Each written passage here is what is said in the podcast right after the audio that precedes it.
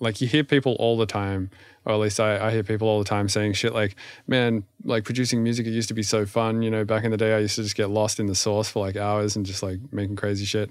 And now these days, it just feels like such a slog. And like, I can't even like sit down to write music anymore. It's like such a pain in the ass. You know, I'm like so uninspired, all this kind of shit. And I feel like part of that is for that reason because they just like forget to, to, to explore, you know, and I feel like that exploratory sort of childlike uh, discovery process is, is uh, most of the fun. Absolutely. Uh, that's that's exactly why. Yeah, I do the chip music thing. yeah, as my totally. limitation, creative limitation, and yeah.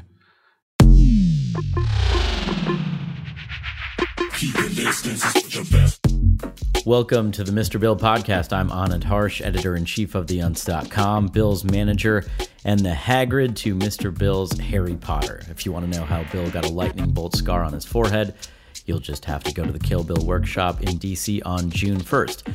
More on that in a bit, but let me just say that the Kill Bill sounds emanating from my basement right now, where Chris and Bill are deep in the studio, are, uh, are very exciting. Today's guest is retro gaming enthusiast cTrix, who is best known for crazy live performances incorporating original tunes played live from a combo of dusty Nintendos, Game Boys, Ataris, Segas, Neo Geos, Amigas, and more. He also has a super popular YouTube channel called Debug Live, which centers around the budget home studio gear of the 80s and 90s. Endlessly fascinating stuff for old fogies like myself, but what is old is new again. Everything is on the website tutorials, sample packs, tour dates, and this podcast. Go to live.mrbillstunes.com for absolutely everything Mr. Bill. Kill Bill plays Flash in DC on Wednesday, June 1st. In addition to solo sets, the guys are also doing a workshop at 7 p.m. Space is limited. Bill and Chris will be cracking open their Kill Bill project files and giving their fellow producers a look at the gooey innards of their insane Ableton sessions. And you can find out about that scar. On June 3rd, Bill is the special guest at Tribal Connection in Ohio. In July, he's at Hampton Motherfucking Coliseum with Ganja White Night and a bunch of their buds. That's July 8th and 9th. And on August 12th, you can catch a solo Bill IDM set and Kill Bill performance at Firelights in Pennsylvania.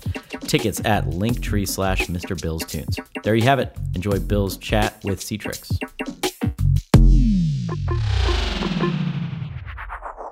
Hey, you're listening to the Mr. Bill podcast. Hey, you're listening to the Mr. Bill podcast. Hey, you are listening to the Mr. Bill podcast. Hey, you're listening to the Mr. Bill podcast. Hey, you're listening to the Mr. Bill podcast. Hey, you're listening to the Mr. Bill podcast. Hey, you're listening to the Mr. Bill podcast. Hey, you're listening to the Mr. Bill podcast. Hey, you're listening to the Mr. Bill podcast. Hey, you got, hey, you got listening to the Mr. Hey, you're listening to the Mr. Bill podcast.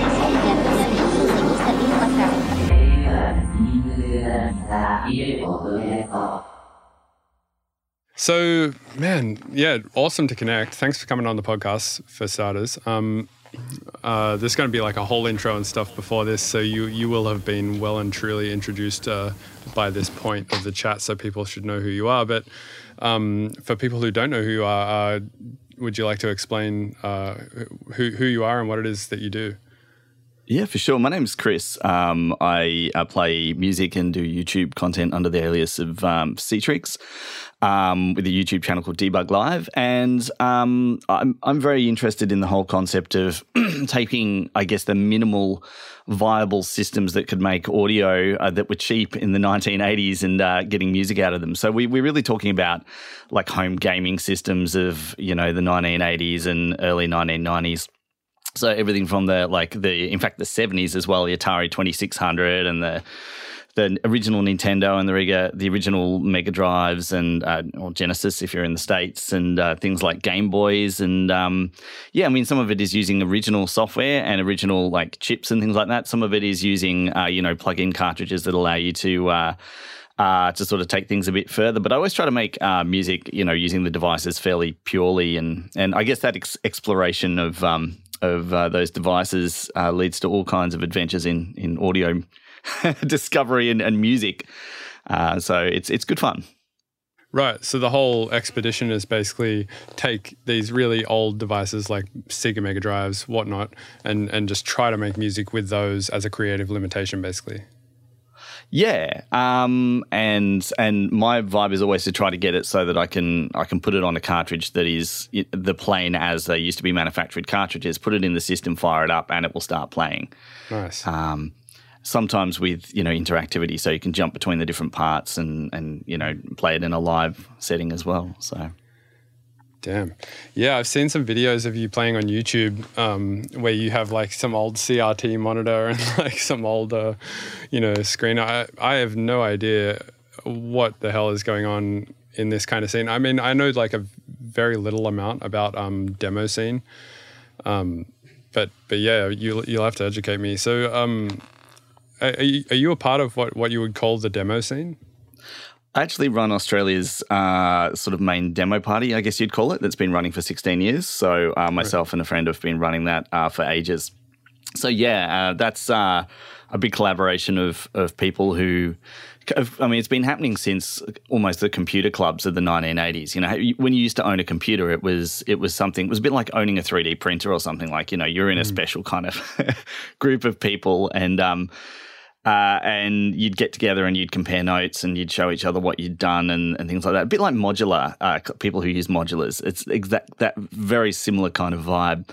And um, so yeah, you you come together with your computers and you'd show each other what you could do and what you'd learned, and um, and it sort of broke into this uh, scene where um, there started being copy parties where people would start copying stuff to each other. But then people would put uh, on the start of their copied release, they would put like a little thing, oh, this was cracked by like ACA or something like Australian Crackers United or something. You'd have your intro screen with the like music that played at the start.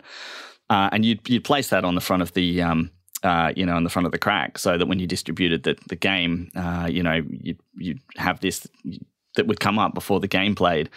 Um, and I guess that spurred into its own set of uh, tricks of, well, how far can we take this? And it hit the point where it wasn't just a little intro on the start of a piece of cracked software anymore. It was its own art form. And it was, how far can we take the computer? And if you're not writing a game or making something that's interactive, you can do a lot more tricks and a lot more things with your graphics and with your sound um, that will only kind of play once in that situation, uh, teetering on the edge of using all your computer power. Um, but it's it's using tricks that maybe you wouldn't normally use. And there's some undocumented stuff on a lot of machines that you can jump into, or things that are very touchy to use in everyday programming, but that could do amazing graphical things that look 3D and and push the capability far beyond what you would ever imagine the computer could do. But it's a lot of it is programmable trickery that's in a very sort of fragile ecosystem of pushing a computer to the edge. So that spanned a lot of computer systems. I mean, the Commodore 64 was the classic and it's still being exploited to this day. They're still discovering new things they can do with it, and new tricks, and and the the Commodore Amiga. But I mean, also the the ST, and then the PC, and a lot of those other machines at the the you know early '90s, uh, end of the '80s. So it, it sort of spawned this um, this whole, you know, how far can we push the machine, and that went across into music as well. Um, so you know that's where the Commodore 64 peeps. You've got this filter, and then you'd start hearing dance music on the radio, and you'd be like, "Oh, I want to try to make music that's got that dance vibe, and how can I do it with one filter?" And you know, jumping between different oscillators really quick, and yeah. So there was this. It's half kind of a programming mind, half creative. So that very in between, uh, and you find a lot of fascinating people um, in that scene. yeah, no doubt. Man, yeah, that's so crazy. So from what from my understanding, it's like um, the demo scene is is essentially people who uh, are trying to create the most intense audio visual experience they possibly can in the smallest file size possible, right? Not necessarily the smallest file size. Um, uh, the you've got file limitations depending what you're using. Um, if you're in the modern uh, era computing, um, you know, like a Windows 10 machine or something like that, then you can impose limitations to make it more fun. Because um, the other side of this is there's a lot of groups when they come together at a demo party which is where everybody comes and meets. Um, people will bring their music and bring their bits of animation that's through code, and they'll compete for like who can come up with the craziest stuff. And it's it's very friendly, but it's also like um, it's quite prestigious uh, in there in you know amongst the people to um to you know do well. So you'll say things like we've only got sixty four kilobytes of you know space, and we've got to do in that 64 kilobytes, which is not much more than an email with a very small JPEG attached. Right. You know, we've got to have our music engine, our you know effects processor, our synth generators, our um, everything to do with the music, including like the software to run it, the tune in memory, and then you've also got to have graphics and you know uh, animation and objects and a graphics engine as well. So it's got to be a complete you know package in that 64k, and you'd go, well, that's got to be impossible. And the answer is no, it's not impossible at all. It's just there's a lot of modern code is just massively bloated, and you know, I see any any kind of DAW or program that's bigger than a few meg, and I'm like, oh, what what's it doing that could possibly make it this big if it doesn't have a sample library in it? You know, right. um, uh, which is yeah, is is kind of interesting, and it's it's interesting because like uh, for instance, Reaper, um, like. Um, by Cockos software is, is being sort of pushed through from people who were sort of involved in that scene a little bit.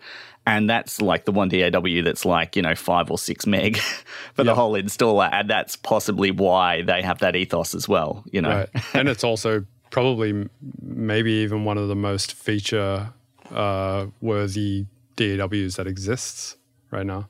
It's it's wild, yeah. yeah it's, it's a really um, fascinating piece of software. Right. So, so what kind of um, like when when you're looking at something like a you know a cartridge or or a game or trying to make mm-hmm. like an AV experience in in in a small package or whatever, like uh, what what is your thought process? Like, how how do you even start with something like that? Well, I mean, it's like any synthesizer or any piece of gear that you come across. Like, you know, you after a while, you sort of know, you know, what it is. You look at it and you go, okay, well, I can see that it's got, you know, these features on it. I have a rough idea of what it's going to be able to do based on the, you know, the the things I can see. And you'll get a specification. So, like, if I was working on a Commodore 64, I would know that there's three channels of audio. So I've got three notes I can play at once. That's the first thing that I'd figure out and that's like your polyphony. And it's a bit like looking at your racks if you've got a, uh, a modular synth or something like that. You know, you can look at the modules and kind of start to imagine how you chain them all together. Mm-hmm. Now, there's obviously a little bit more limitation when it comes to how you can chain things and put things together, but then you know you've got certain waveforms. Potentially, you've got some special features like a resonance filter or something where you can connect two channels together and it'll do something really crazy. And then you know on top of that, okay, well, it's got like a filter, but does the filter allow you to do all the channels or just one of the channels? And that's the thing. Sometimes you'll have, like, if you take a Nintendo, you'll have five channels worth of audio, but the first two channels only have an octave range of a certain, like, note. They don't really go down to bass notes. They sort of go down to, like, C2 on a piano. And then you've got a triangle channel, which is like really rough bass, and that goes low, but doesn't go that high. It sort of goes really high pitched and sort of gets whistly and out of control. And then you've got so a channel that can just do noise. So you can look at any given device and sort of understand roughly its capability. And your first track is always about experimenting around really to see what it can do, and usually a whole load of patterns.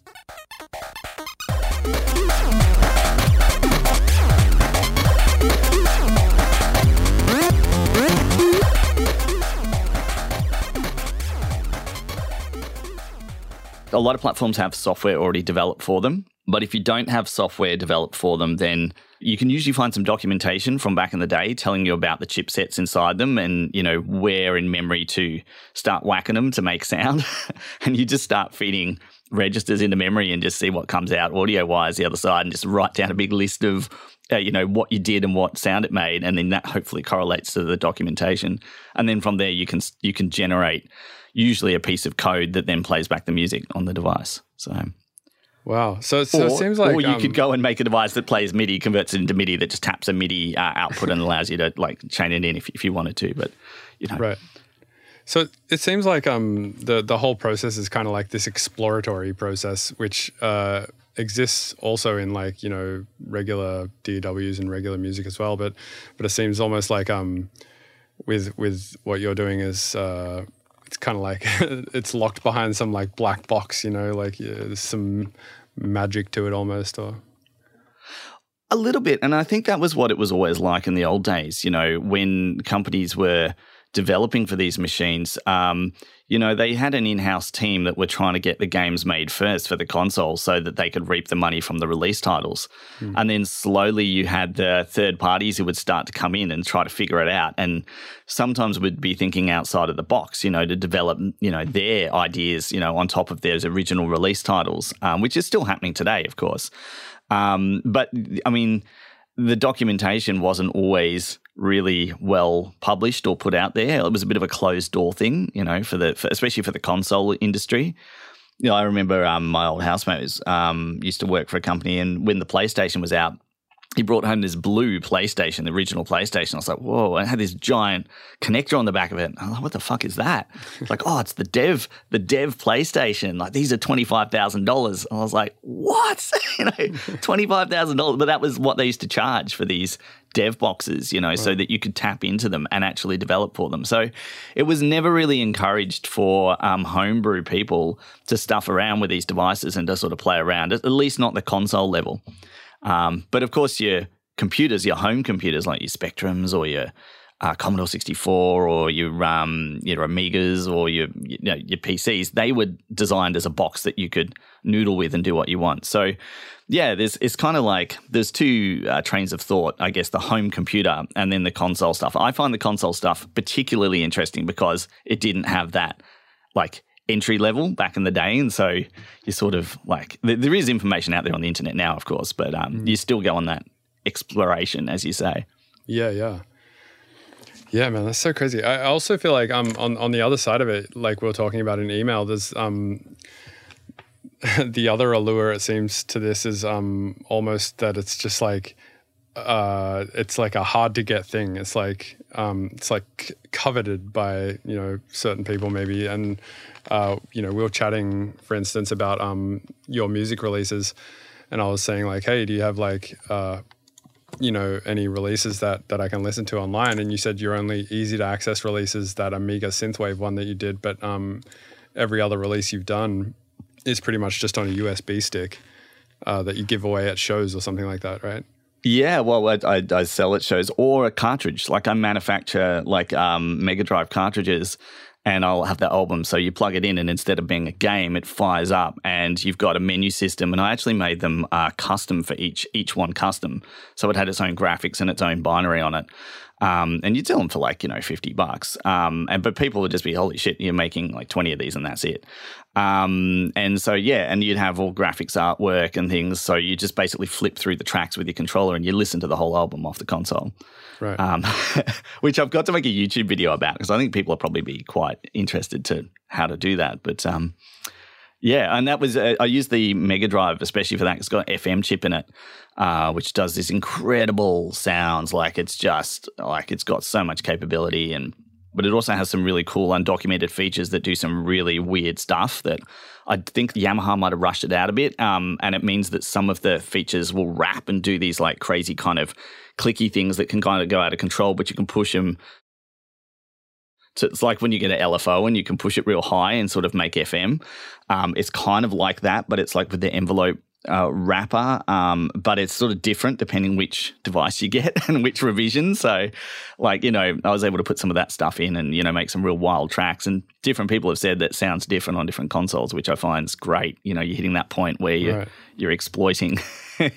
yeah, it's like well, yeah, like every experience that everybody has with with that same release is completely different almost. So mm. it's almost going to be that and, way anyway. Like no matter what, because you know people listening on different speaker systems and you know in different states of mind, different times of the day, all that kind of stuff. Yeah. Um, and you know, people obviously everyone has their own uh, in, internal biases with music and how they experience it and whatnot, but. Uh, but yeah, on top of that, like also having the music itself be like different also is like just a whole other uh, uh, variable to throw in there.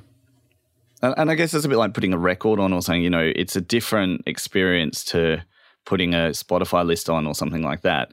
Um, and I think it's the same thing again. It's different to pull out a console and then you know hook it up into a set of speakers and then you know put the cartridge in and and, and play it for a group of people. You're probably even if you're doing that, it's a bit more of an event Yeah. You know, uh, for you to you're going to sit down and listen to that. It's going to take a bit of effort to play it. Um, which I mean, and I thought about it. I mean, do I do a, a capture of it as well, a hardware cap?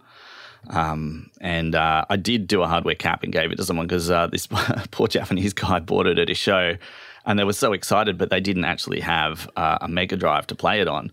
And they were like, "Oh, you know, does it come with download? Uh, you know, the download code?" And I'm like, "No, no, no, it's just the cartridge." And they were like, "Oh, like how am I going to play this?" So I eventually, um, yeah, got their email and, and, sent them a copy. I think they're the only one who's got a copy. So. And and is this something that you have like a pretty strict boundary with, or like you're not gonna uh, capture any of um, any of your releases on hardware, and you just want them? No, no. Look, I can, totally can do that. Um, the reason I haven't is the first release I did, which was that synthwave release, is I wanted to be true to the sort of 1980s way of mixing and and and creating stuff. So like I broke everything down onto. Um, channels of one of the old MCI JH24 um, reel to reel machines. And I had everything running through a SSL console. All my compressors were, you know, the, the original uh, stuff you know, from the 1980s. And I had like the, the um, digital, um, I had a Space Echo, but like, you know, all of that sort of rack original effects. And we did everything manually and we had reverb plates. And, and I guess I did that because I wanted to really have that experience of that 1980s studio uh, vibe and because I set the bar so high on that release for myself, I kind of felt like I have to sort of keep doing that analog way of working for the rest of the tunes.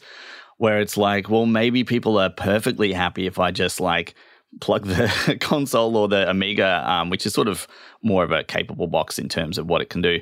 Maybe if I just plug that straight into an audio recorder and just hit record, like they're just as happy.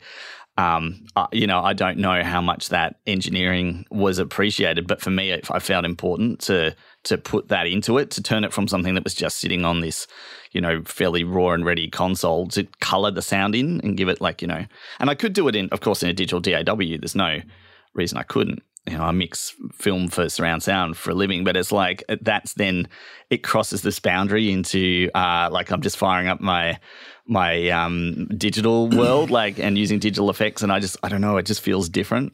Right than having it on tape and then having to drop stuff in and and line things up and sync things up manually with manual sync and voltage sync. And it's kind of exciting and it's that I don't know, I really kind of love that journey of how janky it all was in the, the 1980s to make stuff work and sync.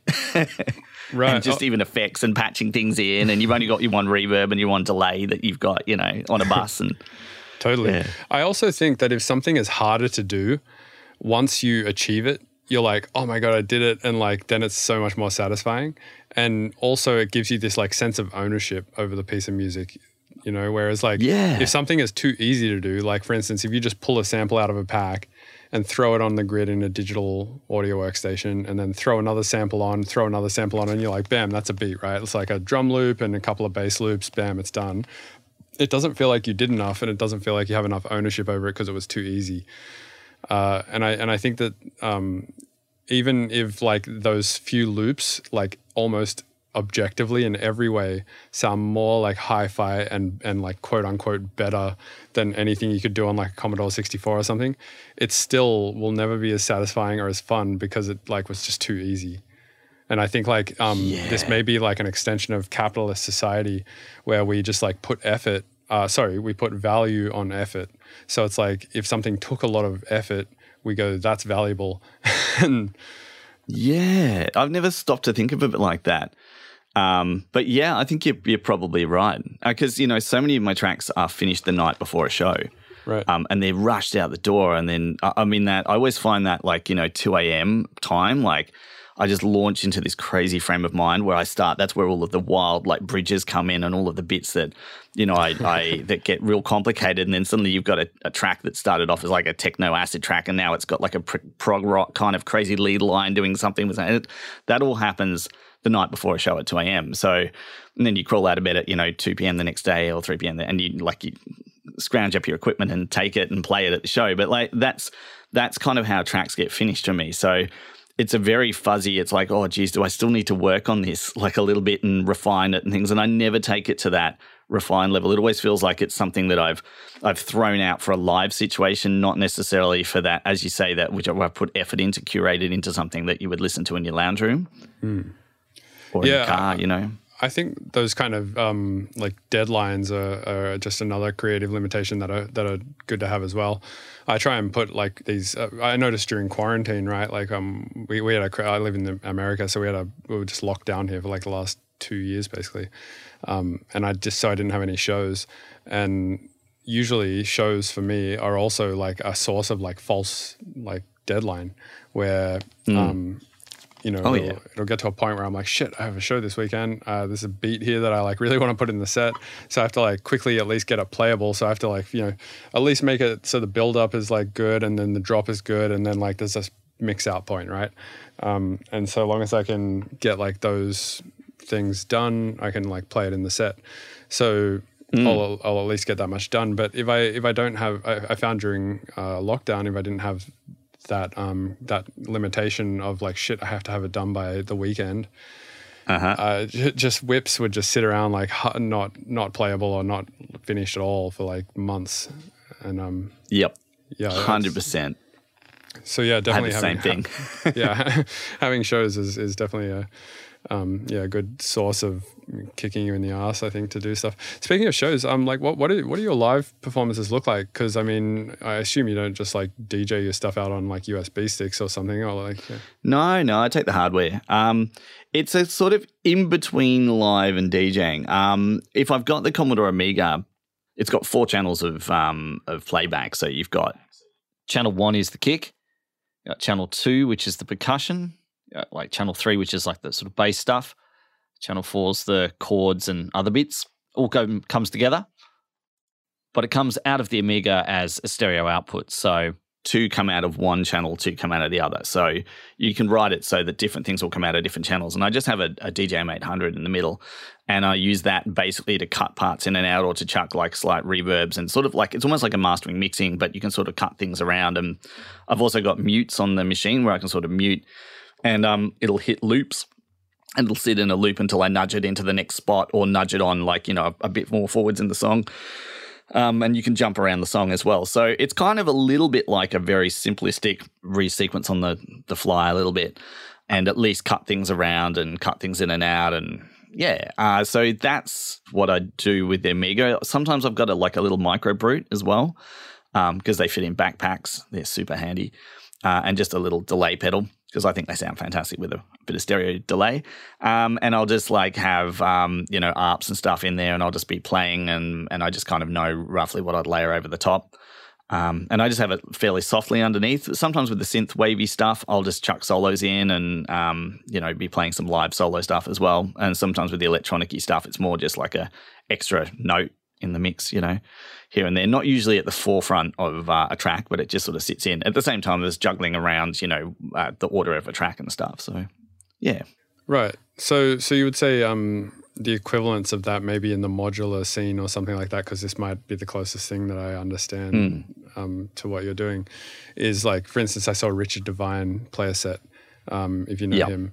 And yes, he uh, had just like a little modular rack. It was like a little skiff thing, and he just had like a bunch of patches that were built already, like you know, and uh, one patch was all with white cables, one was all with purple cables, one was all with blue cables, and, and and they were all just like um like all the white cables were held together, like loomed together with like felt ties. All the blue ones were loomed together with felt ties and so on.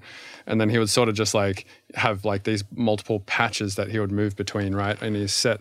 Um, so, so would you say it's kind of similar for you in that sense. But instead of like having these multiple patches, you have just like these multiple pieces of hardware that you're sort of like melding between. It's sort of.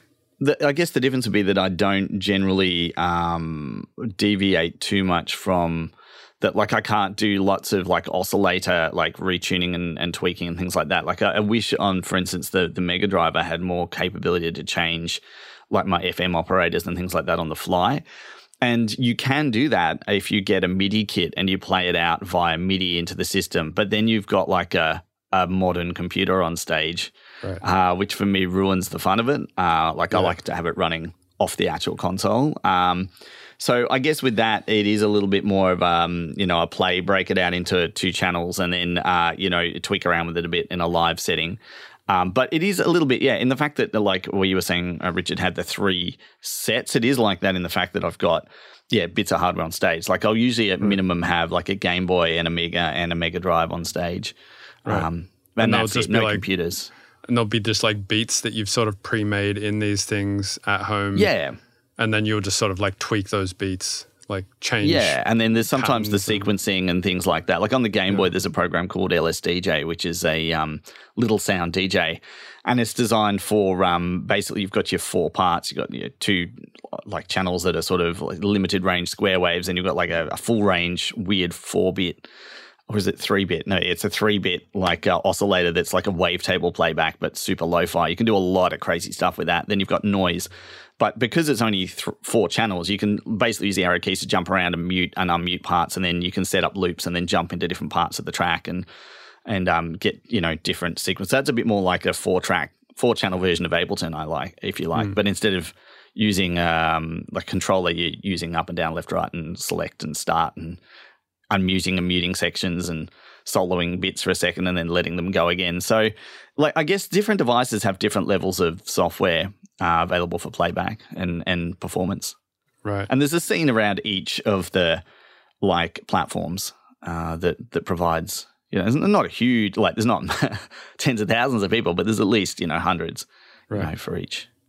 But then there's some fascinating things that are spun out of that as well. But yeah, So, so what you could essentially, um, if I'm understanding correctly, you could probably do all of this stuff just out out out of Ableton using like plugins that that generate like uh 8-bit sounds like Plogue chip sounds and all that kind of crap. Yeah. And like probably just use an Ish. APC or something. Yeah, right. But like ish, yeah.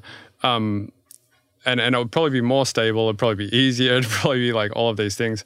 Um, so is the allure to doing it out of the console just the fact that it's like harder and just like kind of uh, you have to like there's there's some sort of like respect that goes from artist to artist to be like holy shit like you did that on that sort of thing or like uh, or is it just the fact that you just find it fun and exploratory or like I'm just trying to understand Yeah, it's a bit of both. But I mean, also, if you want something to sound like it's from that device, you kind of got to do it on the device because it Yeah. does things that uh, limit you uh, with what you can do. And you run into brick walls all the time where you're like, oh, fuck, I'm out of a note. I want to make this full chord and I can't add this. And so you end up doing your ARPs and doing all these things out of necessity to, to build a chord section within a track. Or sometimes there's pops and clicks and there's weird things that happen, um, and and you, they're really annoying when you first discover them, and they continue often to be annoying. But it's like that's part of the limitation of dealing with a computer, and the you know the whole thing of um, just being able to use a VST plugin is just like oh you won't have any of these limits, but then you stop writing music that really sounds like it's made for that the Yep. device. And even when you bring it across to the device and you put it on, it often I know this sounds weird, but it sounds kind of fuzzy and not as well produced and not as as good out of the device. And then you have to sort of like EQ it and compress it a bit sometimes to sort of get it. And you just get a different sound about it. Like, you know, and, and like different like, you know, I've got a um a nomad here. If I turn that on, I don't know if you can hear the hissing noise on that. I can't know It's probably filtering it out over Zoom, but um, I'll I'll give you the separate so that people on the, the stream can hear it. But like that's just the noise of the you know when I turn it on. So there's like things like hums and buzzes and things that you know gives it character and just the yeah, and just like the Commodore 64 SID chip, like nothing can really sound like they're all they all sound slightly different, and they just they're just a bit wild and crazy when you actually have them in the flesh. Um, and there's a different sense of writing, like because and and this I guess brings us to the biggest thing about writing uh, for a lot of these chip platforms. Um, is a lot of them are in the tracker format. So rather than you know putting dots on a page piano roll style, you're Yeah, it's all like writing music like an top to- Excel spreadsheet. yeah exactly Yeah, which like I I'm really used to it and I find it really good because it's you have all of your channels and all of your commands and everything in front of you at all times. Yep. It's not like like I find it c- terribly confusing to work in a DAW because there's plugins that hide themselves. Mm. Um, you know, and I, I have three 28 inch screens because I do my film mixing stuff, but that's like I have every single thing on the screen at the same time. Like I hate having a plugin that is hidden. Yeah. that's that's apart from maybe instances where there's something like that happens for a moment on a on a piece of dialogue or something. Like I just like to have everything in front of me so I can and I guess it's that because I grew up with four tracks and mm. and you know that real like tape sort of manual vibe. Um, yeah, like no abstractions. Like, yeah, yeah. And I find as soon as I'm out tabbing or I'm looking around for stuff, I just uh, you know, especially for music, I get very confused and very tired writing music, and I find it snaps mm. me out of the composing. And the fact that you could always see what how every single note relates to every single other note. Uh, at a glance, because they're just like listed in front of you, all of the notes and all of the commands at all times. You can just tweak your track and you can copy and paste slabs of a track at once. You're not like, it, hmm. uh, but you're doing it almost at piano roll level. It'd be like having every single piano roll open at the same time in front of you and all of the parameters and everything for every track where you can easily copy and paste and do like um so it, it changes the way you work and it changes the way you write um and i think certainly for electronic dance stuff especially if you're chopping things up and you're jumping between things a lot like there's there's a big um a big reason that event list style writing works really well. Um, you know, especially when you're dealing with polyphony and you want specific things to cut in and out at certain times and things like that, you can see, you know, where, with your sampling, you know, exactly what you're doing on what channels. Whether with a piano roll, you might have two notes and you know you've got two polyphony and you can juggle it. But what if the last note you put on, you wanted that one to be the one you cut off, you mm-hmm. know, in mm. your polyphony chain? So you can do all of this uh, composing in a way that really controls exactly how the track sounds and how things cut off and come on and and um, you know even things like doing build ups and bits. You've got that per note automation that I know things like Bitwig have it now. Um, I think Ableton has it too now, but that you can you know the, the automation comes with the note when you copy and paste it.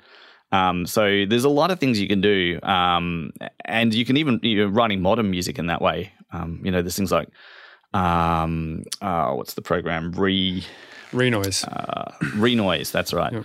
Almost called it Rebirth. uh, Renoise that could do that. Um, you know that. Yeah, and, and, a lot of the drum and bass and uh, you know, breaks and beats people swear by it. You know. Yeah, yeah. It's just a different different way of writing music. I do both, but um, I find them very very different to work with. Yeah, no, I agree with you. I think um, one thing I noticed was when I was I, I sold all my modular stuff basically at this point, but like I I got into it for a while because um, I wanted to make ten thousand dollar fart noises, and I was like uh, starting to write music on that, and then I, I started to like. Uh, yeah, I was like, oh wow, this sounds really crazy and different and awesome. And then I would I would try recording it into Ableton, and my idea was like, if I can record it into Ableton, and if that WAV file that is in Ableton now, it, is recorded in Ableton, that means it could have been created in Ableton. Like if it can exist in the digital realm, it could have been created in the digital realm. It was created in the digital realm, but it was created by an audio input that was then converted into digital, right? Um, so that was my like style of thinking. Um, but I, it, there's something about it. Like as soon as you record it in, it's not the same. It's like you take that modular shit that you're listening to going straight um, into your speakers or whatever and as soon as you like record it in it, it just doesn't sound the same. And, as, and also as soon as you start like chopping it up and resequencing it digitally and eqing it and all that kind of shit it instantly sounds fucking like electronic stuff and no, no longer analog at all. It's like there, there is something about that non-linearity um, with all of the noise sources and all of the like you know clocking and stuff like that that that even if it's just off by the tiniest amount it's like your your brain can kind of tell. Yeah that whole recording it um, i mean that has been obviously the whole thing of recording since the early days you know? It, it's different i don't know. And it, it's like when you record sometimes i don't know if you found this with your modular stuff you'd see all this low frequency shit that you can't even hear that's in tracks and stuff and like an extra stuff, and you're like, oh, I've got to filter that out and make sure that. And then it's like, hang on a sec, uh, is the way all of this is summing live and doing its thing? Is it adding these extra weird low frequency shit that we can't even hear, but it's like pushing and pulling around the way the speakers work and the way the right. electronics totally. and the speakers are doing things? Like, like it's pretty terrifying when you you make a sound sometimes in that modular world and then you bring it into waveform you're like, fuck, is that what I've been sending to my speakers? No wonder right. they've been wobbling around. Like, like, yeah, it's just some like giant square thing with like, yeah, totally. some subcarrier wave. Yeah, and that's the I think that's some of the magic for um for the people. I really get the whole modular thing. I just refuse to get into it because I can't afford it. Um, and it's uh, the fascination for me is just seeing how some of these patches are made and just being like, wow, like what is that actually doing? you know, like what is the waveform on that? What would that look like? Right. Yeah. Yeah, and the, I mean the same thing with modular stuff, right? It's like I've played with the like modular stuff a ton, and and I'll play with it for like ten minutes, and all of a sudden I'm like, holy fuck! Like I'm making sounds I've never thought to like make before, right? Like this is just, I, what the hell is that sound? That's crazy. That sounds insane. Um, and then I'll like look at the patch and kind of like reverse engineer it a bit and be like, oh, it's just like I could do this in Serum and and that would be the same. And then I do it in Serum, and I'm like, it is basically the same. But then I'm like, why the fuck have I never thought to do that in Serum before? And it's just the way that the technology is presented to you. It kind of like it holds your hand and guides you through in a way, you know. And yeah, I think likely probably some of the um, allure that you're experiencing with with writing on these uh, older sort of um, devices as well is, is like that, right? Which is like it's it's mm. it's causing you to to write, you know, music that you that you probably wouldn't think to write if you were writing it on Fruity Loops or Ableton or something. Yeah, no, absolutely, and it, and it, it changes the way you write in those like uh, programs. So I use Reaper as my main DAW for writing as well, and um, uh, you know, I find that I never have a track count larger than it'll fit on my screen. Um, yeah. Like, you know, I've probably done tracks that have all 18 channels if I'm like really pushing it. Like, but I don't know. And I do a lot of sharing of, um, like, I'll have a channel for generic stuff and be sharing a lot of waveform. I do a lot of, when I compose in a modern way, I'm very strange. I like to actually just play stuff in um, and, and have waveform on the screen uh, and then just zoom in and see the bits of waveform and how they like line up. Drums I'll grid, but then everything else I'll just turn the grid off and turn the quantize off and just place bits of waveform. I'll play it in like as a live take and then I'll just chop it up and reposition it and then just copy and paste it. So there'll be like 100,000 bits of waveform on my screen as my track. But then you can zoom right into it and you can see how the phase is working and how it's flipping and do little automations on the clips and mm. line them up and get it exactly so that, you know, rather than having sidechain compression and things like that, you just sort of manually tweaking and tickling things and making sure that the, the you know where the phase is. Sometimes when it's slightly out of phase, it's like you know it sort of helps with the mastering the levels. Sometimes because it doesn't stack as much. Yep. Obviously, you don't want it to suck away. So you get get to that macro level of of seeing you know, how the waveform works. Um, and it's it's like I really you know uh, that is a very different way of working to how I've seen other people work, where they like they'll just strictly be piano roll and plugins, and they'll never render anything out. Like they just they'll just like render it at the end of the day and just use their ears, which is cool. Like I really think that's there's a lot to just using your ears. But mm. for me, I really like to see behind the magic. I like to know what's happening with my my uh, my voltages, and I always think about my speakers and how they're moving and how they. And, and I don't know, maybe that's um coming from a background of sound and film as well. Maybe that's like. Um, I am pretty petty about that stuff, but it's really strange. I find it really hard to let go and and just be in that sort of piano roll and having a, a VST sort of running vibe. It's just it's very different. Mm. Um, no, I agree with you. I think yeah, phase is incredibly important. I think you can have the best of both worlds these days, though, with stuff like um, Oz, oscilloscope or whatever it's called, and like if you use like synths that have you know solid retriggering and stuff like that with the, all of you know for instance serum's oscillators are able to retrigger pretty solidly at this point and um, if you like put yeah, os- right. oscilloscope on like every channel then you're able to like sort of view all the oscilloscopes in like one plugin window and then you're able to like see all the phases like in and then that way you can keep it all in midi and yeah, for instance, I, I like people my, keep saying serum to me. Uh, like I, I've never used it or looked at it. it's it, fucking it, insane. Uh, same with phase plant. Like if you've never used phase plant, it's essentially like if you can imagine any like VST synthesizer that you've ever used before, but it just has no limits at all. Like you can add as many oscillators as you want, as many modulators as you want, as many effects as you want. Like and, and it has pretty much every effect available that you could you could think of. You can stack them as many times as you want. Like literally, you're only limitation is your computer, like your processing power. See, to me, I don't know if that's terrifying or amazing because, like, it's both. I mean, would, like, you can get would option you spend your whole life making sounds? Like, I don't know. It's possible, yeah. I mean, you can get sucked into that world for sure.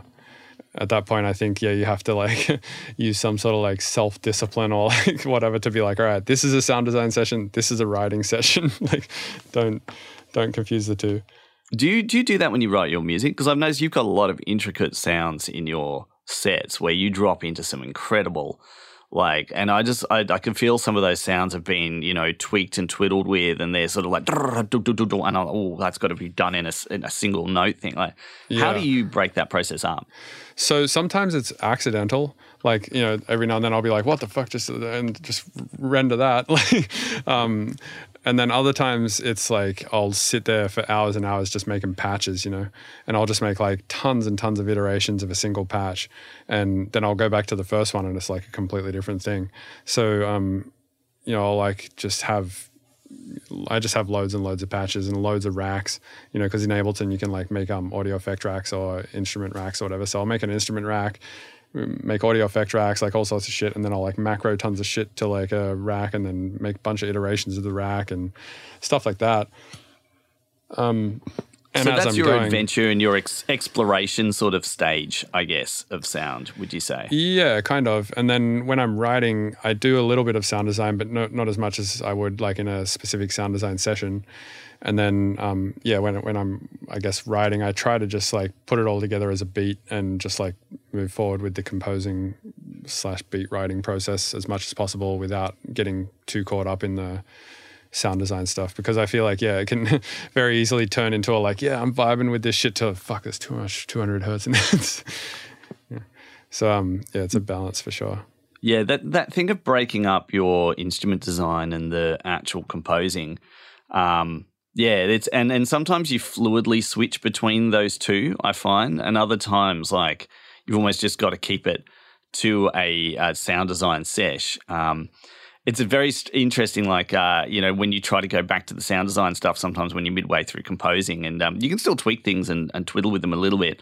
Uh, depending if you've rendered them, it's a little bit weird to then go back and like go back into the sampling sort of style thing and, and the design and just tweak something, it's sort of like, whoa, like, where is everything? I don't know if you find that a little bit like mm. it's two kind of different brains. Yeah, absolutely. Yeah, I mean, I think these days, um, you know, back in the day when you were like in a band or whatever, it's like you you in the band would be what the drummer or whatever, and then you would go into the studio, you would do your drum thing, the guitarist would do their guitar thing, the bassist would do their bass thing. Then you would have an engineer who's like just there to record everything, and then you would have another engineer who's just there to like mix everything, and another engineer that you would send it to to master everything. It's like at this point, it's like you're the drummer, you're the person who's crafting the the drum out of the wood yourself. You're the guitarist. You're the you built the you're the luthier. You're the mix engineer. Like you're everything, and uh, at this point, like if, if, you're even like building your own max patches or software and, and whatnot to do the thing as well, it's like you literally are the luthier and shit at the same time. Um, so yeah, it's like uh, definitely, uh, you know, it's going to be the equivalent would be like you know maybe going into a studio to record a metal album and then be like, hold on one sec, I'm just going to like go out to the woodworking shop here and like build my guitar, you know. um, so yeah, yeah, I think it's, it's important to kind of like break those processes up so you're not jumping into like yeah two completely different mindsets or whatever and just like stunting your writing process mm. and sometimes you got to have like uh, i mean I, I, even find this with uh, modern stuff and and sound engineering you got to have like a day where you or half day where you say right i'm just going to explore some completely new things i've never looked at before just in case i like something comes across which is like oh. Um and it's it's really hard sometimes. You get stuck in your ways to actually stop yourself. I find i don't know if you find this as well just to stop and then have a look at something new and just have a twiddle with it and just like see you know see what comes of it. Because in the back of your mind you're like ah oh, like i don't think i'd ever use that or like i'm not sure if i want to use that. Um, like you know for, for me spectrasonic stuff comes to mind like you know i was like ah oh, you omnisphere is just this big library thing but then you know that's that's my probably my main go to. I think I'm down to like I've only got four VSTs on the whole computer, and like Omnisphere is one of them. It's like you know, it's it's like uh, apart from VSTFX, of course, they're they're full of those. But instrument generator wise, like you sometimes you'll just find something and be like, oh, like I, I have just been not looking at this this whole time. Do you find that occasionally you come across a new one, or do you find that you prefer to just master the ones that like Serum? It sounds like that you're like a bit of a like massive rabbit hole god at serum yeah. like uh, do you find that that's you get more satisfaction and like you know out of that attacking that one and being this person who really gets into that rather than also taking the time to sort of explore, you know, other other things? Yeah, I mean, I try to do both, right? Like, I try to be extremely good at a few tools for sure, because sometimes you just want to be like, I need to do exactly this thing right now, and I don't want to fuck around. Um, but then obviously you you want to make sure that you're not like missing out on any crazy shit too. So every now and then I'll buy some like you know weird obscure plugin like for fourteen dollars off plugin boutique that's on sale like Loom two or some shit that like nobody's using and you know mess around with it. And like Loom two is a great example. It's like I bought it for for about yeah fifteen bucks on sale one day and I was like holy shit this is like a better version of Razor. This is incredible.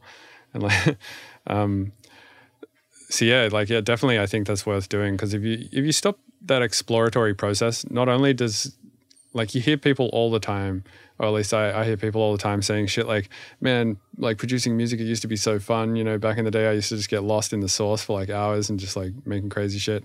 And now these days, it just feels like such a slog, and like I can't even like sit down to write music anymore. It's like such a pain in the ass. You know, I'm like so uninspired, all this kind of shit. And I feel like part of that is for that reason because they just like forget to to to explore. You know, and I feel like that exploratory sort of childlike uh, discovery process is is uh, most of the fun. Absolutely. No, that's that's exactly why. Yeah, I do the chip music thing. yeah, as my totally. limitation, creative limitation, and yeah, no, it's um, it's it's an interesting uh, interesting thing that limitation as an artist uh, to to you know bring out. Uh, you bring out, but even when you're like taking a show on tour or something like that, and you've got to decide, well, what, how am I going to break this into a live show and turn it into something? That's mm. going to go on the road and that is playable also under stress because you know sometimes there's a bit of stress right set up before a show. It's not the same as being zen in a studio. You need to be able to do things under pressure, especially if your fallbacks got issues or you're, um, you know, you, have got some, all the stage is just like echoey, and especially those big festival stages are pretty weird um, when you first get on them. Um, which I've only done a few, but it's like, well, where's the sound gone? It's like, it's like there's this empty void of like weird reflectiony stuff in front of you, and this mm. body of like kind of real muffly sound, and then you can hear the audience really in your face, and then you've got these sort of stage monitors that are there, but it's kind of like bouncing into sort of nothing behind you, and then maybe off an yeah. LED screen behind you, bouncing straight back at your head, which is 10 meters behind you and it's like 50 milliseconds of bounce. You're like, whoa, it's like. Totally, yeah. So you got to sort of have something that I guess like where you could you know you can still do things like under that pressure and that weirdness and have time to adapt without putting the pressure of a whole performance on yourself. So that i don't know how do you how do you approach that? Like i'm curious. Um either turn oh, do, you, do you ever do, do you do you bust out the the synths and things live as well no, I'm a DJ. Oh, I used to. I mean, I had a full live show where I would like send MIDI. I, like I, I had like a guy who was doing like fully synced visuals with me. So he'd have like a really powerful computer at the front of house. I'd have a really powerful computer on stage with me. and then I had a drummer who also had a really powerful computer. And we are sending Cat six cables to each other, and like all, we were all fully synced on like a local network. And I would send MIDI to the drummer.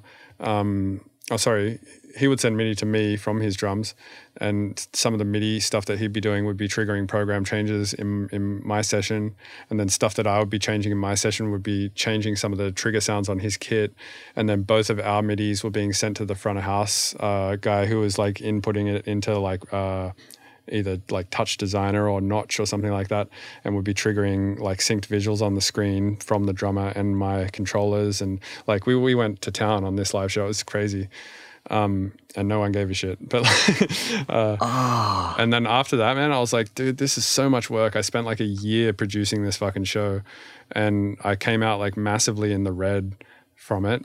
Um, and I was like, I just took it like a long, I was just, and I was just burnt out. I was like, I never want to fucking do a show again. And then I just like mm. took a long sort of look at my career and was like, what do I even want, you know, out of life and music and like why I don't ever want to feel like this again, basically. And I was like, you know what? Really, what I like doing is being in the studio making beats. Like that's the fun part. Um, so I was like, how can I do that and and make a living out of it? So I was like, you know what? No one gives a fucking shit like what what's going on. Like the whole show thing, that was for me, right? Like it's like people in the audience they maybe a few people cared but like for the most part people just want to go to a show and have a good time right they don't care Party, the, yeah yeah they don't care how the sound's getting out of the speakers so i was like you know what i just care about making beats people just care about having a good time. I'm just going to make beats and play them off CDJs and just learn how to be a decent DJ. So I bought some CDJs, learned how to do like some pretty active mixing stuff, you know, where I'm just like constantly doing stuff on the CDJ so I don't feel like I'm doing nothing. Um, yeah. it's funny that producer is a DJ. yeah, it changes exactly. your mindset. It does, yeah. And I mean, like, you know, there was two ways to go about it. I could either just convince myself that being a good DJ is about a being a good librarian, basically, and two being very patient and waiting, um, or I could like you know develop like routines, so to speak, where I'm like you know kind of doing a lot of stuff up there.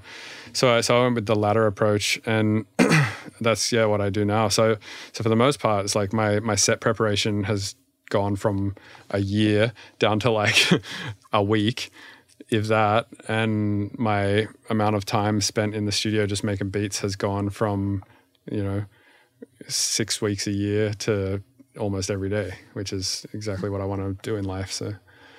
And you can be a lot more spontaneous because when you've got a show and you're touring a show, I guess you're locked down. So the yeah, uh, it's a little bit like having a set list in the exactly. way if you've got program changes and things and graphics, you can mix it up a bit, but um, there is still that sequencing of the show uh, where I guess being spontaneous and bringing stuff the day before and the night before and things like that, you wouldn't, well, you sort of can a little bit, but if there's multiple of you as well on stage, it makes it a little harder because you've got to have it all planned out and in your set and tested and run. And then it's that sort of nervousness. Whether if you can smash out the waveform and you've just got it ready to play off live, mm-hmm. um, that means you can be more spontaneous and bring that energy and, and just really enjoy the moment of like you've put all those hard yards into the production and yeah. and then just take it out for the people and celebrate that. Yeah, exactly. And and the thing is, is like if I, you know, I'm super stoked about this new thing that I'm playing. Uh, versus, you know, in this live show, I was like kind of sick of it by the end. I was like, fuck, I would just like bang out this fucking one hour thing again. Like after 50 shows, I'm like just literally doing the same thing over and over again. Um, so instead, it's like, you know, doing doing this thing where I'm like, this is the first time I've ever played this. I literally just like rendered it out in the hotel and threw it on my USB stick like 20 minutes ago. Like that that yeah. is way more exciting to me. And I feel like if I'm really excited about the thing that I'm doing, then everybody else all of a sudden becomes like way more excited because they're like, well, this guy's excited. Well, then fuck it. Like I must be sick, right? Like. And you can tell when an artist is truly excited and playing something for the first time, especially right. when they get on the mic and they announce it, and you're like, "Oh, cool! We're the first totally, people to yeah. hear this." You know? Yeah, and you can all, yeah. likewise you can tell if like they're kind of just bored as well, and and I think like that rubs off on people a lot too. Yeah. there's a, a, famous story of um, there's a band from the 70s called Yes um, or late 60s and they did um, a lot of uh, sort of uh, synth stuff, sort of integrated with uh, like you know live playing music as well. That very sort of progressive rock sort of vibe mm-hmm. um, and melodic, and they, but they did some really cool stuff. But they got to the point where the keyboard player was fairly famously renowned for once ordered like um like a, a full like meal on stage or had like takeaway and was just like eating at the same time as like playing the show. and, and like, uh, he just yeah, bored. He just like played the set that many times. Yeah, yeah, and I think he'd forgotten to eat, and so he'd like got one of the stage people to go off and do a takeaway for him, and um, got back and like unpacked it, and sort of ate it as, as they played the show. Jeez. Like uh, it's pretty pretty legendary. yeah, yes, yeah, it's kind of like you just think, wow. Wait, uh, yes, um, the band that sings "Own Lonely Heart" is something of a lonely Owner of a Lonely Heart. Yeah. yeah. Dude, that's yeah. Uh, they did a lot of early Fairlight stuff. Yeah, that in fact, the, the people Trevor Horn and co went on to be some of the most legendary uh, like producers of the 1980s and 90s. You know. Yeah, dude. So. Yeah, that song is crazy. So, um, actually, the only reason I've heard that song or know about it is um, I was hanging out with Patrick Leonard, who's the guy who wrote um, "Like a Prayer" by Madonna. And oh, amazing! He wrote like a bunch of shit. Yeah, he invited me to his house in LA to like do some work and um, yeah, I was hanging out with him there. He's like super into modular stuff as well. And yeah, he showed it to me in his studio, and I was like, "What the hell? This is crazy! I like never heard of this." Yeah, they've um, you know, some of those seventies uh, prog people. I get a lot of inspiration from the those early sounds. They do some really wild, crazy stuff, especially with the synth sounds, and some of the acid jazz, like um, Chick Corea and co. You know, they were there on those early synths, making these giant, swelling, incredible sounds, but using them very, very, very musically. But it, every now and again, you can just hear they went down a rabbit hole and did a sound design little sesh on the mm-hmm. like on the setup, the the Moog big system thing, and you're like, whoa, that got that's heavy. Like, and you know they did it live. They recorded it to tape, and then it was like that was it. You know, it's gone. That, it was on the record. And, yep. Um, yeah, and like yeah, some of those old sounds are like uh, incredible, and there's some really amazing stuff like from that era of that you occasionally find where people noodled around with this electronic music before you know, you get these really weird records like um, everything you wanted to hear on the Moog synthesizer, but were too scared to ask for, is one of the like ridiculous albums I've got, and it's got these, and it was almost cartoony like, you know, uh, and these new synthesizer, you know, sounds and. Um, yeah, I don't know. I find it fascinating that that um, exploration of uh, of synthesis, like how people over the years, you know, now of course we hear it all the time. We're used to hearing you know, electronic oscillators. But there was a time where, um, and I don't know how we got onto this, but there was yeah, there was a time where like uh, that was really um, you know something that was uh, people got a bit confused about. And I don't know if that's why, like, uh, there's still this thing in us. I think it's back to that live performance thing of wanting to, of sometimes as a musician, you're like, especially if you're a guitarist or something and you've got into that growing up, you're like, oh, I've got to put on a show and and play the music. And you, you're so deep about that, like bringing the performance that you forget, especially with electronic music, that a lot of it is about just a good system in a room and a really good vibe. And that's, you know, where do you, where does it all cross over? Yeah. And I think that line is just different for everybody. And I think for the most part, um, that line is defined by the artist themselves and how comfortable they are with doing pre- essentially pressing a button between one and 20,000 times in a set or something, right? And it's like whether that button be a fret on a guitar board or a key on a keyboard or a play button on a CDJ, it's like, do you want to press the button in time one time or a billion times in the set? And does it, how in time does it have to be and how synced can it be and all that shit? And like, at what point do you feel like you're legit doing so like all that kind of stuff and and at what point does like uh, you pressing the button less times take away from like the performance and at what point does pressing the button more times take away from the music? And like there's so many questions to like uh, answer for yourself. And yeah i think for me personally i just found um, that i skewed way more heavily on the i don't give a shit about a lot of the live quote unquote aspect um, of electronic music just because like like you put in all of this time like editing shit and making it sound all crazy and crisp and clean and perfect and then it's like anything you do to it as a human being after that is going to be less good than what a computer can do right and, that's right and you've got a mastered finished track that you're really happy with and you've refined right. and then it's like oh shit i got to deal with having all of that Right. And yeah. sometimes, like your mastering plugs and things, if you've got to redo that whole stage at the end of your thing, you get latency issues and things. So you might take it off or leave it to an engineer. And it's almost like, well, you know, are we decreasing the quality of what we we made at this point? I don't know. Well, you, you yeah. yourself said like you like to render everything down into audio to the point where you can see the phases of everything, right? And like putting all of those phases in time, it's like there's no way you can do that live. Like, no. it's like, what's the point in doing all of that shit and then like taking it live and then just destroying all those phases, you know? So, um, yeah, yeah, that's the, that's kind of where I got to with that that uh, that mindset, I guess. Though mm. no, when I when I do see people doing like live electronic music stuff like Iodo or um it's another good example like Beardyman or something like that. I do I'm like very I, it makes me laugh, you know, like it's you know when you see music that's that sick you it makes you laugh. Yeah. Yeah, that's the response I have to it usually. I'm just like, what? um, so, yeah. so I'm envious of it a little bit, but at the same time, I think it's not for me. What do you think of the the whole um, concept of the loop style stuff where you, you go on stage kind of like, you know, or, or even like with the whole live acid thing where it's like you go on stage with nothing, a blank canvas, and then you just perform a set. That mm. that thought for me, I don't know if it's, it's a bit terrifying. Like, I mean, what happens if you don't get inspiration or like, you know, uh, yeah. do you ever have you ever seen sort of many of those sets where you just like you watch something form and you're just like, whoa.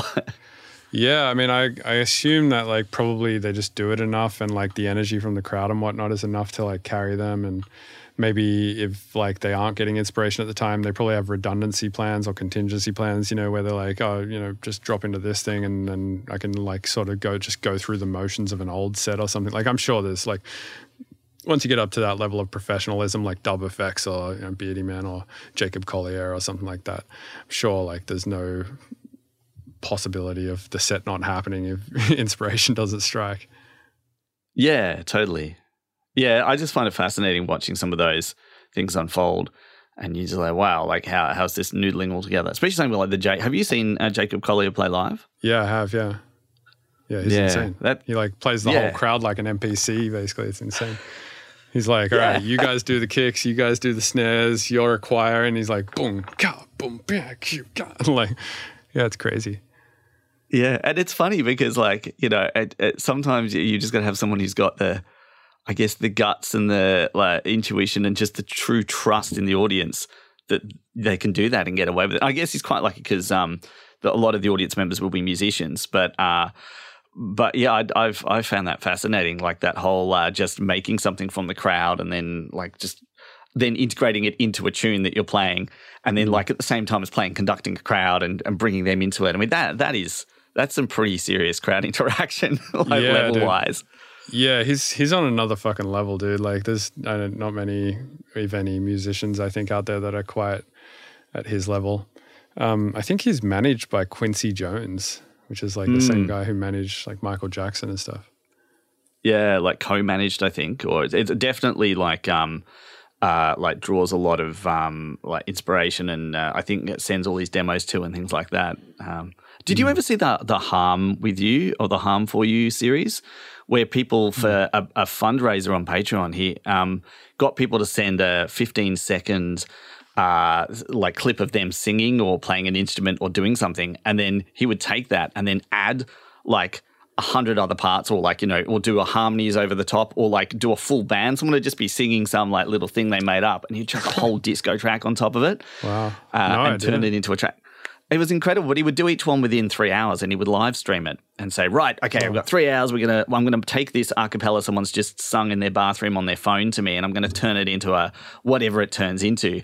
And we just get it, lay it out, and we just start playing over the top, turn all snapping off, like whatever timing it was, we just play to it, um, and just have the waveform at all times on the screen so that he could see, you know, where the, the cues were, and then just write to it, including like if it was microtonally out of tune, we'd actually like detune notes and things as he went and detune the instruments to sort of match. They're at, it's like, insane, wow, you're taking something and completely like you have like that they have set the whole tone for what you're about to create Yeah. based on you know. And some of them were kids. Like it was like, oh, my kid is a big fan of yours. Like they're going to sing a song now for you, and and there'd be people like singing random like you know uh, you know traditional European songs in the hills of of somewhere. It's fascinating. It's called the um, I harm you. It is actually yeah, I harm and then the letter U. It's uh, for any musician. I'd recommend checking those Oh, Yeah, out. I harm you 'Cause I'm gonna. Yeah, It's okay. It. absolutely mind boggling. wow. Like it's and that thing of of that that is your creative inspiration. Um, Holy shit. Okay, I see. Yeah, wow, okay. Yeah, I'll check this out. That's crazy. Um hectic. Yeah, so you you, you went pretty deep down that YouTube rabbit hole thing. Uh was it just during the pandemic that you started doing that or were you doing that for a long time before? Oh, I've been doing it for a fair while. Um, I guess the main YouTube thing for me uh, sort of kicked off oh, about 2012. Um, I had the Guitari, which was an Atari 2600, which is kind of the most atonal uh, computer from like 1976. Specifically says in the manual the oscillators are not for writing music; they're just for sound effects, and they're not musical. So that was a good reason for me to try to get music out of it. So it's got two tone generators that generate. Oh, I don't know if you can hear this, but sort of this sort of engine noise. I can't hear that. Ah, okay, right. So it's uh, filtering it out. I can definitely hear it. You'll get it on the recording, but there's basically all of these like sound effects and noises that you, you get out of it and, and and square waves that are all at weird intervals and so I decided to like um like try to make some music on the Atari 2600 but I found the output on it was really hot because I had to sort of like take an output and off the chip and because th- these old machines only had a uh, like an aerial to plug into your old aerial TV, you know. So if you want to plug it in a PA system or something, like you can't because there's no audio output. So you had to sort of solder your own audio output. But um, my particular one just had a really high output. So I ended up like using a guitar, like bass EQ pedal to pull the like line level down because it was the only thing I had that could take such a high signal, you know, from a like slap bass and stuff. You get these really high voltages. So it could also take the input from the Atari. And then I decided, oh, it sounds pretty good with a delay pedal as well. And I can use that to sort of squeeze stuff around and do. So I eventually made this thing called the Guitari, which was, it was the Atari, but with these guitar pedals and the joystick I needed all mounted on a board together. And we decided it'd be really funny after a few beers to turn it into a guitar. So you actually just wore it on stage. Right. Um, and it was really because I needed to keep all of the bits together. And, I, and there was like pedals and there's things. And you know, when you're getting on stage, you just need to plonk down a board with all your gear on it. So it was a real easy way of having a board with all the equipment on it. But we chucked this sort of stupid fake headstock, you know, with my name on it, my artist name and stuff, and just turned it into the Guitari. Um, and of, I chucked a video clip of explaining sort of what I'd done on YouTube. And then um, yeah, it just kind of took off and, and went a bit viral. So I guess that's where my first introduction and people sort of knew me then as, oh, that's that crazy guy that takes the chip music stuff and does stuff.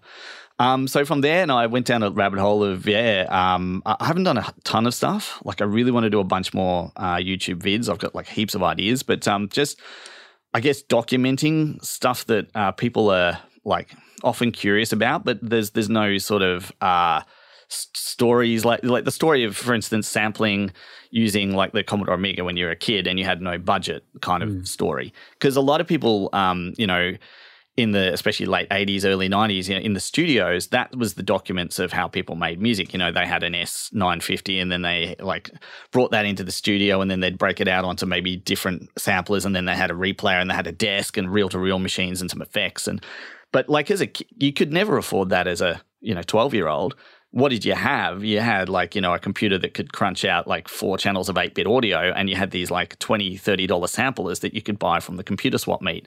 Or mm. you could build your own circuit based on a, like there'd be magazine articles right in the back of them with these like little things of, oh, you're a musician, try to build this electronic circuit, you know, and so you could, and they'd give you a parts order list. You'd go to Dick Smith, which is Australia's like Radio Shack, yeah, right. be like, I need these bits and then you'd uh, like have to make a PCB. So you'd buy a little PCB making kit, and you'd like draw out the tracks, the traces, and then you'd put it in the sun and like make your own circuit board and use the chemicals to etch it. You could buy all this stuff, you know, from the Radio Shack equivalent.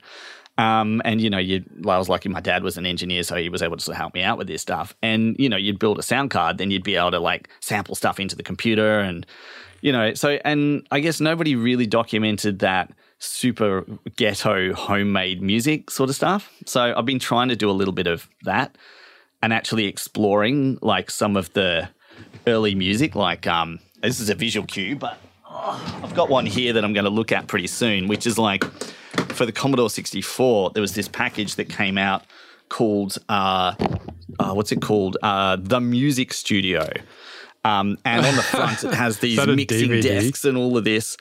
No, this is a um, this VHS. is um, a, no, this is a cassette um, oh, uh, piece of software that you put in your Commodore 64. Oh wow! And you load up. But oh, it was God. pretty much one of the first VSTs because if you look at the back of it, it's really hard to see. But there's these like screens. Right. I'll, yeah. I'll, make the video at some point. But right, these right. screens that had all of your oscillators and had all of the access to the chipset. So you had like, you know, but choose between square wave and sine wave and triangle wave, and you could set uh, filters and you could do things. But it was like really the very first software implementation of where you were doing it on a screen. Um, and interestingly, it's almost impossible to use because you have to use a joystick instead of a mouse to get to everything. Mm. So, and it's like it's not even it's a digital joystick. It doesn't have degrees of movement, so it's just right. like it doesn't like you have to like left, like right, point up. at a time. That's right, and then you yeah. get to the thing you want to change on the screen, then you hold the button, and then you move it left or right to oh change oh that God, thing. Could you dude, imagine like programming so... an instrument? Fuck that. And, and it's got this really early half music staff, half piano roll, weird thing like nothing else I've ever seen on it. And it's just really early, like, you know, this is what you had back then. So I like to document those kind of systems and say, well, uh, let's try to make a track in them mm. and like use nothing but this gear to, and, and, but then use that to tell the story of, well, you know, this was the stuff that was sold as the dream to the kids You know, they couldn't afford something that was more than $50. And so there were things that were out there that were super cheap and super ghetto that people made tunes with, you know. Mm-hmm. This was the homebrew market. Now you get something like Garage Band or like, you know, on a, even the stuff that comes with an iPad is hugely powerful, you know. Yeah, totally. And people are And it's always been around. yeah, it's just that it's been around in these really odd iterations, and no one really bothered to keep the stuff or really document it. So mm. that's my YouTube channel is looking, I guess, at a bunch of of that kind of stuff. Um, yeah, I've watched a bunch yeah. of the videos on there, man. It's super interesting. I, I, think the one I watched, you like had a like a record or something, and you were like sampling just like hits off a record onto some sort of tracking software. And yeah, it was the Amiga, Commodore Amiga. Yeah, yeah, yeah, yeah. It's great. Yeah, it was a great video um, I showed it to my manager and he was like, "What the hell?" He's like, "What the fuck is this?" But yeah, it's inter- it's it's funny, yeah, because I mean, like most people, uh, yeah, they have no idea that like that's even possible. Like, because a lot of the producers these days, even fucking some of the really really incredible producers, are like you know, 15 years old, and they like have no no idea what a Commodore 64 is. Like when they were born, they like had a Skype account when they were like three years old and shit. You know, it's like yeah, and that uh, barrier to entry that used to be around, you know, computer gear. Like you used to get the magazines and stuff from the stores and they had all of this gear and things in and you'd read about it and know about it. But you could never afford it. You're like 12, 13 years old and you'd be subscribed to like, you know, your audio technology or your future music magazine and you'd be looking at this stuff like, wow, you know, and learning all about it and reading about the orbital and like all of these, you know, g- groups and things that were out there, or like, um, uh, you know, there'd be a special on like the Prodigy and their studio and all the stuff that's in. But you know, you you were on a paper round or not even doing that. You know, you make you like you had sixty dollars in your bank. The, the, the cheapest thing available was like you know two thousand. Right. He's like like now like you just have a computer, and I guess that's the thing. Like you know, people have grown up, and it's kind of exciting that from a kid they talk about like the old versions of Ableton in Windows 7 and LOL, you know, back in the day. Oh, do you remember Windows XP? it's like, holy shit, it's, it's hardly changed at all since that. Right. like, should have seen the 10 years before that, mate. It's like, yeah. it changed massively, you know. Right. Well, uh, I'm yeah, pretty I, sure yeah. everyone listening to this is going to be like, listen to these fucking boomers. But like, um, well, it is a bit like that. But at the same time, I, I feel a lot of excitement and I, I love yeah. it. Like um, the fact that people are so in touch with their, their, um, their software because they've, they've always used it, you know? It's like riding a bike or something. It's like, you know, ever since a kid, they've been on that software and using it and so fluid and just into it. That's, that's mm. wild. Totally. That's cool. Yeah, man. I well, it's fucking awesome that you're like, uh, you know, you're there like preserving this information online uh, in a sense where people can now access it on on a platform like YouTube rather than having to go digging for it on, you know, the Dogs on Acid forum or like, a, which I don't I don't even know if that exists anymore. Surely you can find it on the Wayback Machine or something, but. Um, yeah, man, it's really awesome to to see that someone like you or a bunch of people out there are like still heavily engaged in this scene. Because yeah, whenever I look at stuff like that, it's like I would never dive into it personally myself, probably, but but just watching it, I'm like, man, this is crazy. It's like impressive to to watch at least. And it's it's just an interesting, you know, I think people still have an interest in the history of stuff. Um, totally. But they they don't necessarily want, they just want to see a 20 minute snapshot of how it worked, mm. what it did, what it sounded like, roughly how it was used and the pros, especially well the cons of it, like, you know, right. you know, just let like using it with a joystick. People are like, that's crazy, you know. yeah. I mean, this might be, you know, Serum and Ableton one day when we're all making music in VR headsets and we all have Neuralinks in our brains and stuff like that. And we're just thinking out music. And we're like, well, back in the day, you had to use these mouse and keyboards and like input MIDI notes into a piano roll. And there'll be people in these VR headsets going, like, what the fuck? Well, have you played around? You played around with the VR headset stuff, yeah, and the music um, composing yeah. software, yeah. yeah. It's, it's uh, fascinating. A, it's getting there, yeah. It's not, it's not quite there yet, but yeah, and and, it's, and I always wonder, like, is there a better like are we going to progress beyond the mouse and the keyboard and oh, a synthesizer. Like, well, fucking, of course. I mean, like at this point, you've got like these iPhones and iPads with like ten point like finger gesticulation shit, and like, yeah, there's there's apps on my phone now where I can make music, and like I'm not very good at these apps, but I'm like I can tell like it's getting to go in the direction where this would be just a hundred times faster than making music on a computer, and I could do it on my phone, on an airplane, in AirPods, just like super easily. Like if I got good at it, you know. So do do you think that the whole? I mean, I love the concept of the big style uh, tablets where you have like a like a big screen and you can really get your fingers into it and like you know, as you say, the multi-touch thing. Because with a mouse pointer, it's just like it's the little thing that you you zig around the screen. You know, yeah. And whether you can jump to things instantly and like, do you, well, I I know some of the like there was some early implementations of the controllers and things that could do that too. Do you, do you think that's really the future of where it's sort of going to go? I mean, I think so. Like, I mean, how how can a I just don't see how a mouse and a keyboard is like more uh, agile than being able to just like put 10 fingers on a screen at the same time and yep. move shit around like you know with like there's so much more gesticulation there and so much more like stuff that you can be doing you know like pinch pinching and stuff like that and moving stuff around and like scrolling up and down with just your finger and like like that to me just seems more way more fluid just, we're just not used to it yet right yeah even as a controller and performing and using mm-hmm. stuff live. I mean, imagine you know two. I mean, you see people do it, but you know, with two controls and things, and every single finger, and how it's also pressure now because yeah. they have the whole pressure control, totally, which is a whole di- another dimension. Yeah, totally. It's it's just how do you build interfaces for that so that it it works without the barrier to entry being too high. You know. Right. Yeah, I think the next step beyond that would be like something like Neuralink, right, where you go and uh, get a piece of your skull removed and they put a little disc in there with a bunch of these like uh, probes. Like did you see that Neural, neuralink thing the elon musk thing?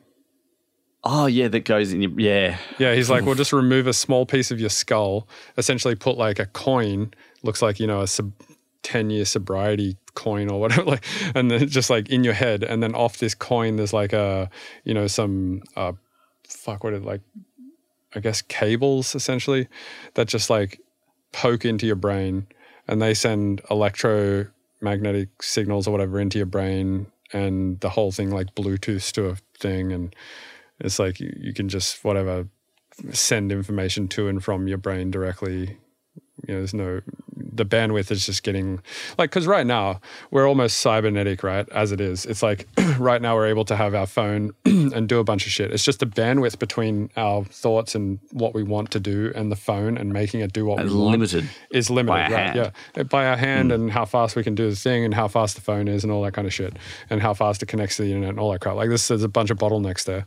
It's like once we just remove that bottleneck and that, that just goes in our head, then that bandwidth is just going to get like slower and uh, sorry smaller and smaller and to the point where it's just like we're just thinking shit and shit happens and then you, you got to start thinking but for me that I, I then go well like if it's thought control what happens if you have like you know because your brain tends to wander and you know come in and out and your mood changes and stuff you know how yeah. would that affect is that going to deeply affect the performance like in terms of you know, mm. if you're using neural, like how does it change your thoughts? And do you have to program yourself, like, or like force yourself to think think in certain ways? And right, probably the like, how would you battle being nervous?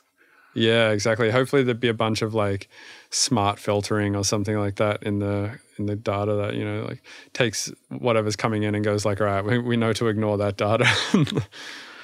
Yeah, maybe there's a nervous mode or something that you put on right. that, that yeah. sort of dampens out your thoughts and the way you're doing things. Yeah, right. You just tell it like, oh, I'm feeling a little iffy today. Maybe just don't listen to me today or something. yeah, go on the other five performances I've done and like sort of pick up the cues and then run with yeah. that data. Like if, and maybe that's a thing. It's you end up with a refined performance or refined things whereby you know you're doing things and it's taking your previous thoughts and your previous ways of doing things and falling back on those and making partial decisions for you like based on and, and preempting what you're going to do and preempting setting things up you know in advance especially if you're true i mean that's back to that whole if you're going true live like performance and or even composing you know you know where do you start making it where it it, it it's uh, it helps you? That and, and, I guess that's where that whole AI thing is starting to do that. Um, where there's have you seen that image generation software where you can type in a specific yeah. Series of yeah. Yeah yeah I'm a part of the signal group. Um, oh wow yeah. you go in there and you just type in like forward slash imagine and then whatever. So you can be like, imagine Elon Musk riding a rhinoceros or whatever, and then it goes like, you are number two in queue, and then it's like two minutes later, it just sends it back to the signal chat. Yeah, but but it, and it's like yeah, it's a dog. You know, imagine yeah, a dog riding uh, a horse with a right you know sword in Renaissance style, something saying, and you can get super specific. Go go, and it generates this amazing thing. Now it's but you thought of that idea. And that's the thing. I mean, I, I'm wondering, like, where, like, uh, you know, even like where your style and then the things that you pick based on what you like become you making something based on your preference. So that's your flavor and your signature, you know. Right. And I wonder if music's going to do that, like at some point as well, where you've got composing and you've got things where you can define parameters and get pre-generated slabs of music and sound, but the your sound and you as an artist is sort of how you go about that, and maybe there is some neural connection to it as well. So here, You look, know, is I just said, uh, imagine. Oh, you can barely see that. Um, wait, can I? Ah, God damn it! I said imagine cTrix, and it said you were number one in line. Started a new worker. Probably take like two minutes or something. Wait, is it? yeah. Oh man, it's not. Yeah, Although, but- is it going to change it to Citrix and not realize that, like, yeah, we'll see what it spits Wow. But yeah, I don't know. There's there's there's some really crazy thoughts when it comes to like what is the future of interaction with like you know generating music and are we what are we going to use if we're using like trackers then piano roll and then uh, like keyboards and things now like what are we going to use in the future? Um, Well, it's and just been yeah. whatever integrates more fluidly with the human body seems to be where it's going, right? It's like it used Yeah. to be this thing where you used to have to write a punch a bunch of holes in a piece of paper and then feed a bit of paper Yeah. into a thing and then that would convert it into binary or whatever and and then it became, you know, keyboards and then it became, you know, uh, voice activation software and now it's fucking watches. It's like the technology, if you just speed it up, it's basically a thing that like wasn't there, spawned, and now is like jumping onto our body and climbing onto our face. Like that's essentially what's what's happening. If you just Yeah. speed up the the progression of like how technology has started interacting with humans in the last like hundred years. Yeah, and there's there's some things that, like, I always think that the the whole piano roll thing was pretty clever.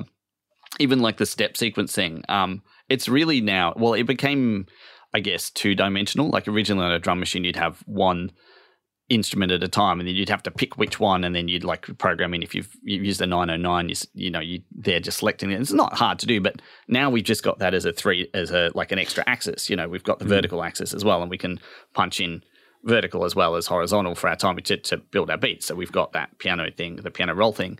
And there's like to me, it, it seems like that third dimension, like adding that so that you've got another dimension, just makes sense uh, somehow. Um, you know, so you've got a cube of composing rather than, but it's and, and I guess that's your things like your parameters per note and your you know um, your levels and stuff by changing colors and things like that. That's another thing. But it's like how many more layers of things can we? And then can we make it so it shapes or things in space? Where especially if you're in VR and it's high res, where it's the the even you're creating filters around the shapes of your um you know your sounds and your individual notes.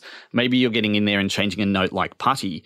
And uh, depending on the sort of beanie, sort of weird shape of the things that you're making in space as you go, that's changing filters and changing the way your notes sound. Or maybe it's not, you know, it's, it, I- well, you know, is is that and is that a viable input? You know, I really love that idea of, of of 3D objects in space, like you know, just tweaking it like the same same piano roll style, but you've just you're shaping literally with your your fingers or whatever the each note, and maybe you know, you, you, if the sharper and rougher it is, the more it's got a big bat buzz. Like maybe it's con- converting to some FM operator that's doing something compared to sort of like roughly flattening it and smoothing it off at one side. Maybe that's the way it's Or generating the sound. like, Um, or you could just take any of those parameters and map them to whatever you want, right? You could be like, yeah, exactly. because you know maybe different people see sharp as sounding different to other people and smooth as sounding different to other people and Yeah, I'm, I'm very curious because like people do with MIDI controllers now, like you know everybody exactly. sets up a MIDI controller differently. right yeah exactly um, this thing finally spat out this image It took like two minutes um, i'll send it to you after it's kind of hard to see but like yeah it's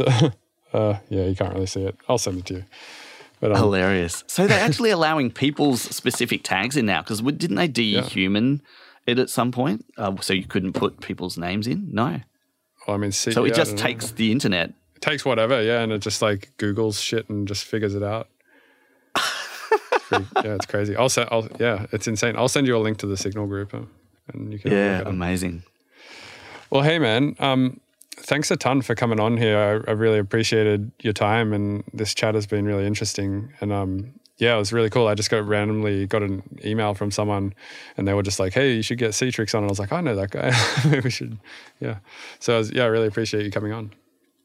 Yeah, no worries. It's um, it's been an absolute joy. I mean, it is morning here, so I'm, I'm a little bit morning brain, but uh, yep, yeah. it's been it's been a pleasure. And look, I got to say, congrats on the um on the podcast because there's been some absolutely fantastic content, and certainly through lockdown. I mean, I, I, caught the odd one, and it was just great that you tackled some of the you know the hard issues and and taught, it was just some great content. So you know, thanks for carrying the the torch for for oh, electronic musicians.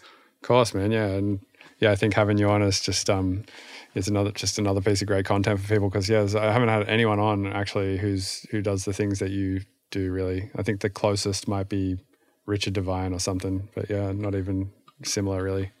Well, it's my my promise. I'm going to get out there and record a bunch of this stuff at some point. I think I got to drop that thing of. Uh, of getting too caught up on the mastering and mixing process and just dump a bunch of it out there. There's about 100 tracks, hopefully, coming in the next couple of years. So, yeah, I mean, I'm sure a bunch of people would appreciate it. Um, in the meantime, uh, where can people check you out? The, the, you have the Debug Live YouTube channel. Yeah, the D- Debug Live YouTube channel's got a bunch of historical content. I haven't made anything for a while, but I've got plans to put new stuff up soon. So, yeah. And yeah. what about if people want to listen to your music? What's the best way?